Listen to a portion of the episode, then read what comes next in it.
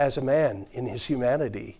You know, he lived the human life not as the Son of God, he lived the human life as the Son of Man. You know what the Son of Man did every day? He prayed and he ate God's Word. That's how he lived. That's how he lived the God man life. He prayed, he spent time with the Father, he was with the Father, and what did he do while he was with the Father? He took in every word that proceeded out through the mouth of God. How do we know? He told us Matthew 4 4 and John 6 57.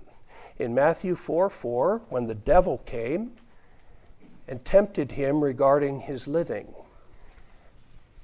you know that temptation about the bread that's, that's a temptation about your livelihood.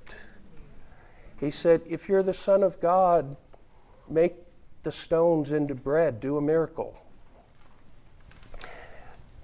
I don't think any of us, correct me if I'm wrong. No, don't correct me, I don't want to know. Uh, I doubt that any of us has ever fasted 40 days, but the Lord did.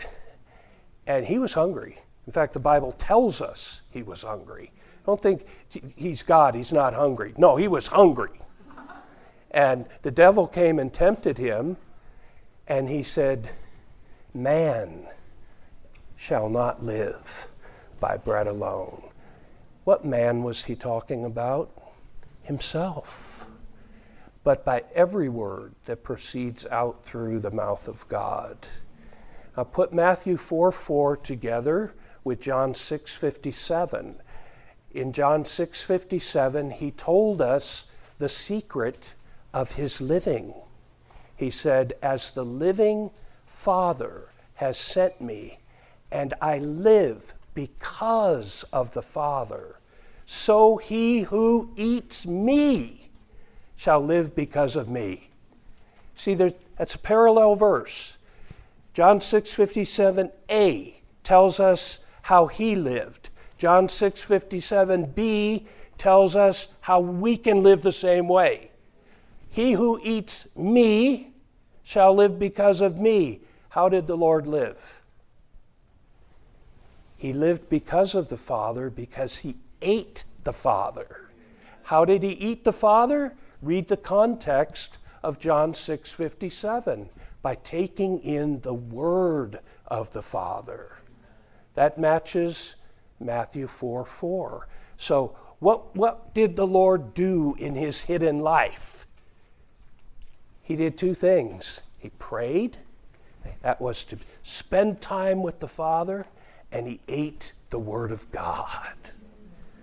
Oh, brothers and sisters, I'm very, very burdened about this. I didn't say he read the Word of God. I didn't say he studied the Word of God. I said he ate the Word of God. Because that's the word he used in John 6. He didn't say, He who studies me, he who reads the Bible. No, he who eats me. And then he explained that to eat him was to contact him as the Spirit through the Word. So that's how he lived. That's what you and I need to learn how to do. You know, it sounds like we, we know it. Oh, oh, you mean pray and read the Bible? Well, yeah, that is what I mean. If you understand what prayer is, and if you understand what it is to contact the Spirit as the essence of the Word in the Bible and extract the nourishment from it.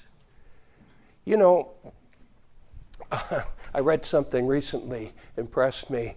Brother Lee was saying that the simple things, the things that appear to be simple, they have a lot of science to them. You know, like, like eating food. It looks really simple. You just take that burrito or whatever it was we had and put it in your mouth. Oh, there's a tremendous amount of science that is at work there. And apparently, prayer and reading the Word of God is simple, and it is simple to practice, but there's a science to it. It's a, it's a skill. It's a skill that you have to learn. To be with the Lord, to spend time with the Lord, to pray is something you have to learn how to do. To spend time with this invisible one, we have to learn. Learn to talk to him. You know, prayer, it's not formal. It's not formal.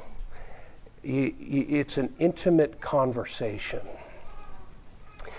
You may say, Well, I don't know what I'm supposed to say. That's what the Bible is for. When we open the Bible, the Bible is His speaking to you. Your prayer is your response to His speaking. That's what it is. So, you know, when someone speaks to you, it's really pretty rude not to speak back. I say, Hey, Brian, it's so great to see you. And Brian's,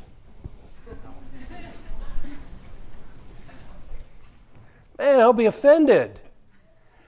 Brian, if I say, Hey, Brian, it's great to see you, what's the proper response? It's nice to see you too. Could have been a little more enthusiastic there. I mean, that was. We might have a problem. I don't know. Brian, if your wife says to you, Brian, I love you, what's the proper response? I like you? You're okay? No. So when we read in the Bible, Jeremiah chapter 31, and the Lord says, I have loved you with an eternal love, we go, hmm, hmm. That's a good verse. See, don't read the Bible, converse with the Lord. He said, He just said, I loved you. I've loved you from eternity. What's the proper response? I'd say, Oh Lord, I'm overwhelmed that you love me before I was created. And, you, and even after I was created and turned out so rotten, you still love me. No, I mean it. Converse with Him. His word is His speaking to you. Your prayer is your response to Him. That's how to be with Him. That's how to spend time with Him. We combine prayer with the Word. That's how the Lord did it. It's not a big secret, is it? And yet, do we know how to do it?